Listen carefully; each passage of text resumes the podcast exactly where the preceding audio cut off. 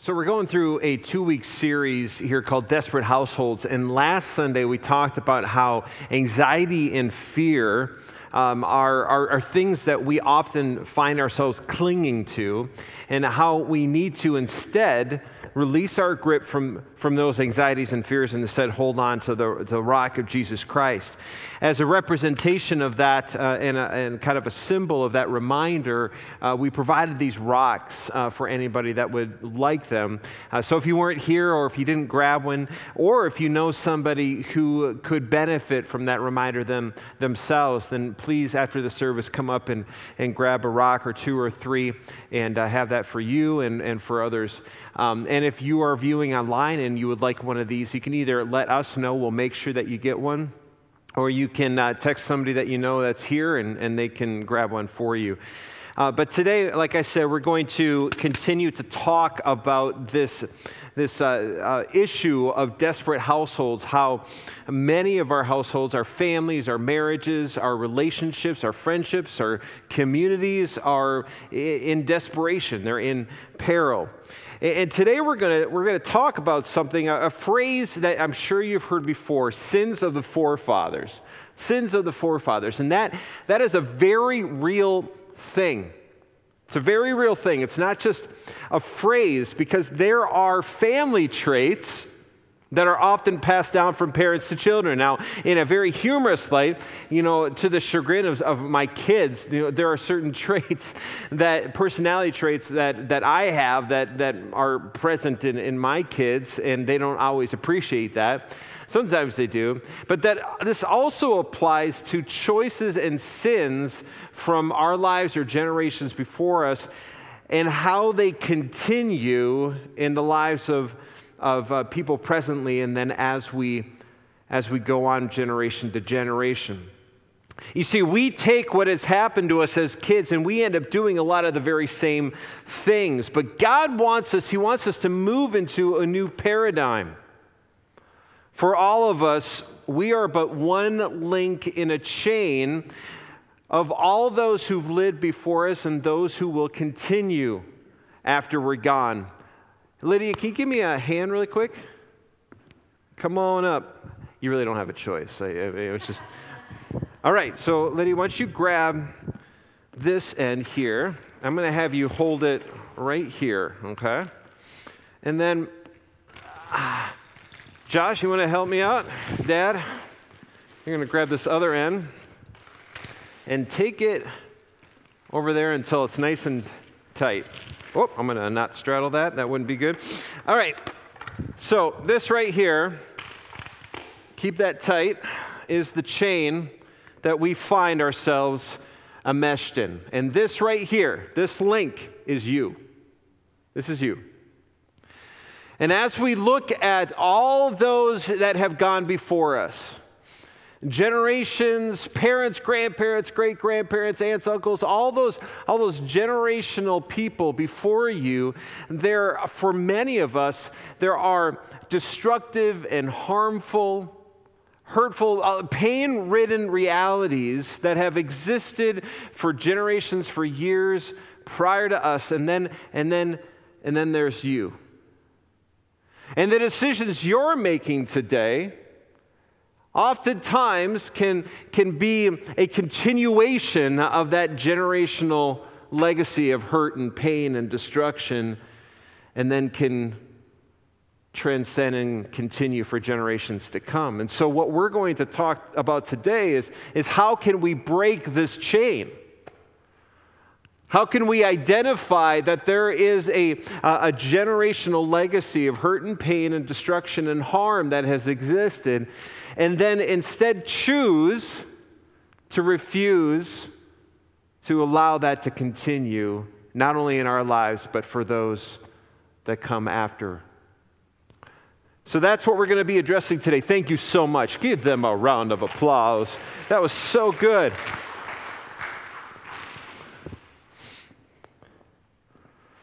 In 1974, Harry Chapin wrote the song Cat's in the Cradle.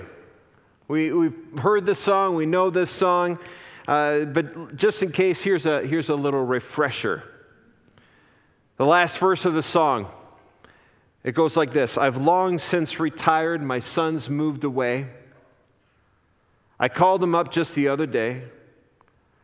I said, I'd like to see you if you don't mind. He said, I'd love to, Dad, if I could find the time. You see, my job's a hassle, and the kids had the flu, but it's sure nice talking to you, Dad. It's been sure nice talking to you.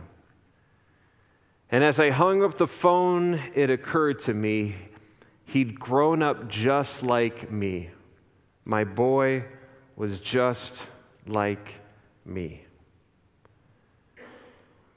Those can be some haunting words for any parent. You see, the, the, the cycle of parents passing down to their children, that's been going on for thousands and thousands and thousands of years. And some of those things passed down uh, uh, are positive, they're good. But there's also been some uh, significant things that have been hurtful and destructive. Familial unhealthy dysfunction and its consequences are passed down from parents to children, from generation to generation. And then we end up finding ourselves forever repeating these same decisions and behaviors and choices.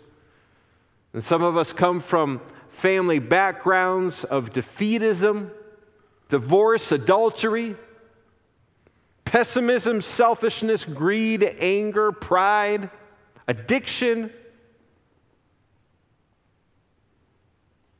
And unless we break the chain, unless we break this cycle that just perpetuates from generation to generation, those traits are going to be passed on to our children and to our children's children and to their children. You see, our dysfunctional personal behavior will either become an opposing model or a positive influence for generations to come. So let's look at one of the big timers from the Bible to kind of get an example about how it is that we might get involved in breaking the chain. We're going to look at Abraham. Here's a photograph. Now, Abraham, from the Old Testament, he, he came from a pagan, sinful, familial culture.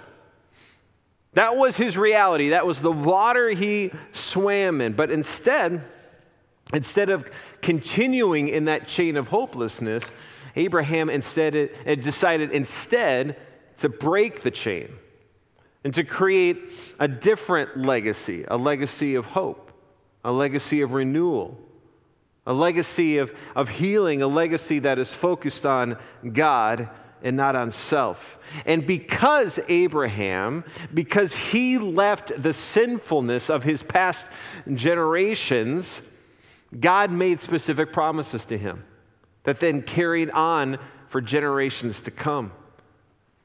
Look at what God says to Abraham because of the decision that Abraham made. God says this in Genesis 13 16. He says to Abraham, I will make your offspring like the dust of the earth, so that if anyone could count the dust, the dust, then your offspring could be counted. For Abraham, he was able to see the destruction the harmfulness of, of his past, of the, the legacy that had been laid out before him in, in, in, those, in those chain links. And he knew that for his children, for his children's children, and then for generations to come, in order for them to experience hope and life, he had to break the chain that it began with him. There's another really powerful example that comes from one person's commitment to break the chain and to create a new legacy of hope and healing, and that comes from David. We, many, we've all heard about David, David and Goliath, that David. And David, he becomes the king of Israel, and he's highly regarded by God himself. In Acts 13, it says this about David. How would you like to be described as this? In Acts 13, it says, After removing Saul, God made David their king. And God testified concerning David, saying, I have found David, son of Jesse, a man after my own heart. He will do everything I want him to do. But we're not going to focus on David. Rather, we're going to fast forward 50 years. 50 years to David's great grandson, Abijah. Abijah. Now, unlike David, Abijah was not faithful to God. It was not, he was not a man after God's own heart. And we see that in, in, in 1 Kings chapter 15, where it says, Abijah committed all the sins his father had done before him. His heart was not fully devoted to the Lord his God, and the heart of David, his forefather, as, as the heart of David, his forefather, had been. But here's, here's what I want residing deep in your consciousness here this morning. And this illuminates the importance of making the decision today to begin a new legacy of hope and healing for generations to come. Because even though Abijah did not follow the Lord like his great grandfather David did, Abijah still received favor. But he only received favor because of David's faithfulness. As evidenced in the next verse, years before Abijah was even born in 1 Kings 15:4. Nevertheless, for David's sake, the Lord his God gave him a lamp in Jerusalem, gave David a lamp in Jerusalem by raising up a son to succeed him and by making Jerusalem strong. And if that wasn't proof enough, let's fast forward even further. Many generations later, we're going to look at King Hezekiah. King Hezekiah, who was dying, a descendant of David, and all the while he was being threatened by the nation of Assyria, they were just knocking on Jerusalem's door, ready to overcome. And in 2 Kings chapter 20, the prophet Isaiah, he receives these words from God concerning Hezekiah. In 2 Kings chapter 20, verses 5 through 6, this is what it says Go back and tell Hezekiah, the ruler of my people, this is what the Lord, the God of your father David, says I have heard your prayer and seen your tears. I will heal you. On the third day from now, you will go up to the temple of the Lord. I will add 15 years to your life and I will deliver you and this city from the hand of the king of Assyria. I will defend this city for my sake and for the sake of my servant David.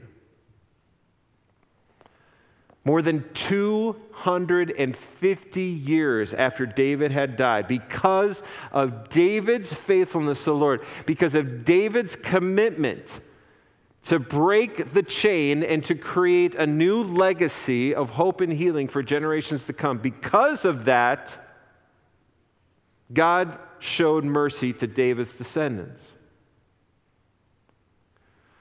Now, these are very concrete examples shown in God's word about how powerful it is once one person, one person decides to break the chain. But we're going to break it down a little bit more practical. We're going to look at two different families. This was a study that was done in the late 1800s, 1874. And this is a picture of Max Jukes. Max Jukes.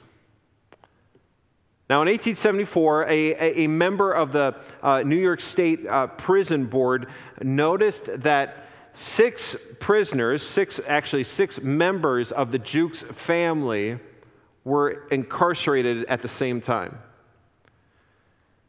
And so, what they did is they, they looked at the, the lineage of this family and they found that, that the family, as far back as they could see, originated with this guy, Max, Max Jukes.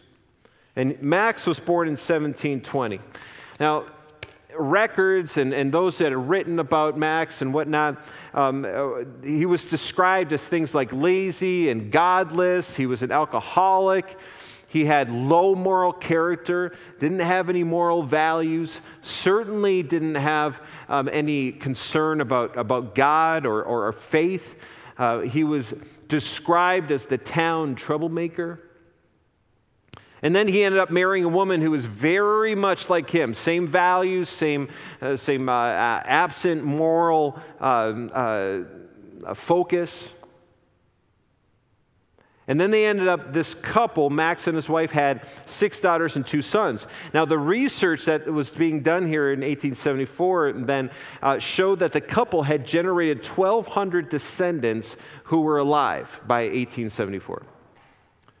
Of those 1,200 descendants, 310 were homeless, 160 were prostitutes, 180 suffered from drug or alcohol abuse, and 150 were criminals who spent time in prison, including seven for murder.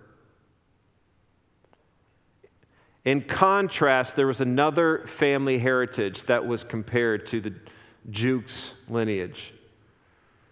Researchers looked at another man living at the same time as Max Jukes, and his name was Jonathan Edwards. You may have heard of Jonathan Edwards. He was the famous Puritan preacher of the time. And Jonathan Edwards was a deeply religious man. He had a moral code and he focused on giving his best to God, and he married a wife who was, who was determined to do the same. And together they had 11 children. And they had 1,400 descendants in all. And of those 1,400, 13 were college presidents.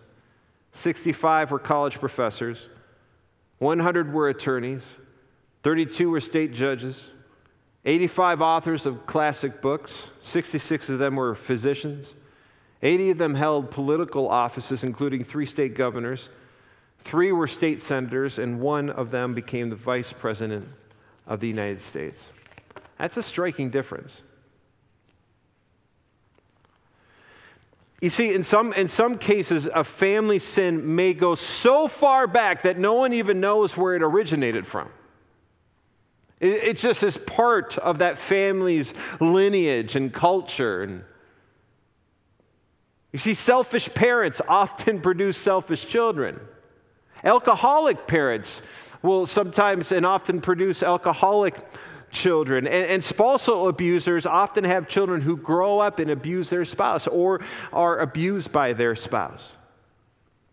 Research actually shows that approximately 90% of people in prison in the United States have either had a parent or close family member in jail.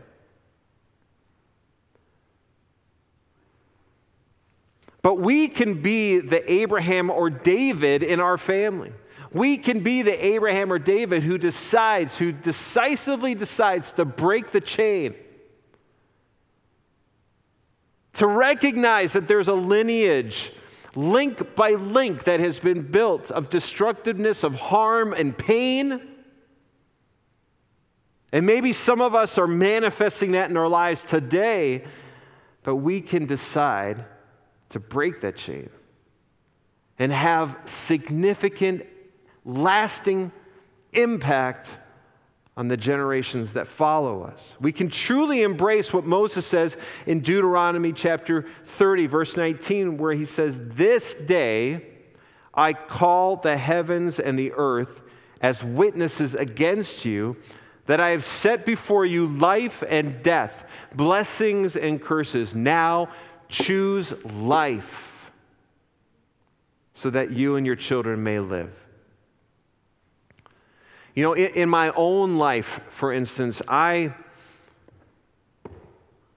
I became aware of a generational legacy of pain and hurt and destruction that had been present in my life, link after link after link. Generations of, of, of men and women making choices and decisions towards harm and, and, pain and destruction, not turning to God, not making Him the priority, not giving Him what it is that He deserves, and then, then it came to me. And this generational legacy of pain and hurt and destructiveness was, was then laid down in my lap, and I had to make a choice. I had to make a choice. A- am I going to be a continuation of this? Am I going to just passively continue in this lineage that's been laid out before me, or am I going to commit to today deciding that no, no, I'm going to break this chain. I'm going to break this chain and I'm going to instead create a legacy towards hope and renewal and life that will have implications for years and years to come. You know, I do marriage counseling with, uh, with a lot of couples and, and premarital counseling, and, and one of the things that I always make sure that I say, especially to a couple as they're preparing uh, for marriage, is, is my job is not to get you ready for the wedding day. That's the wedding coordinator. My job is to get you ready for every day that follows.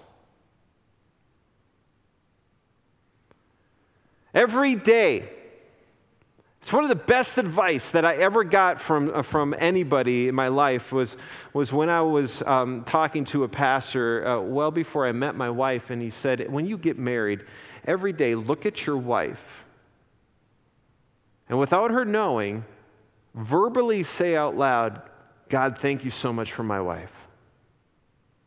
Especially those days that you don't want to. Every day I do that. I look at my wife and I say, God, thank you so much for my wife. She's never heard me say that, but I do it.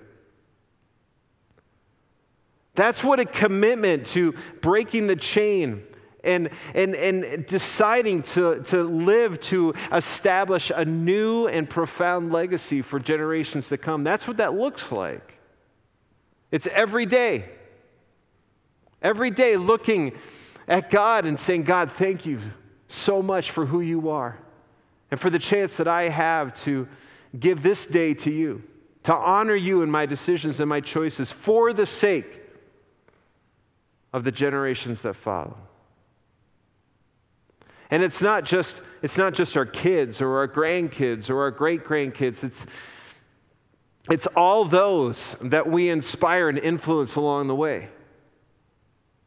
Every single person in here, you are influencing and inspiring people all the time.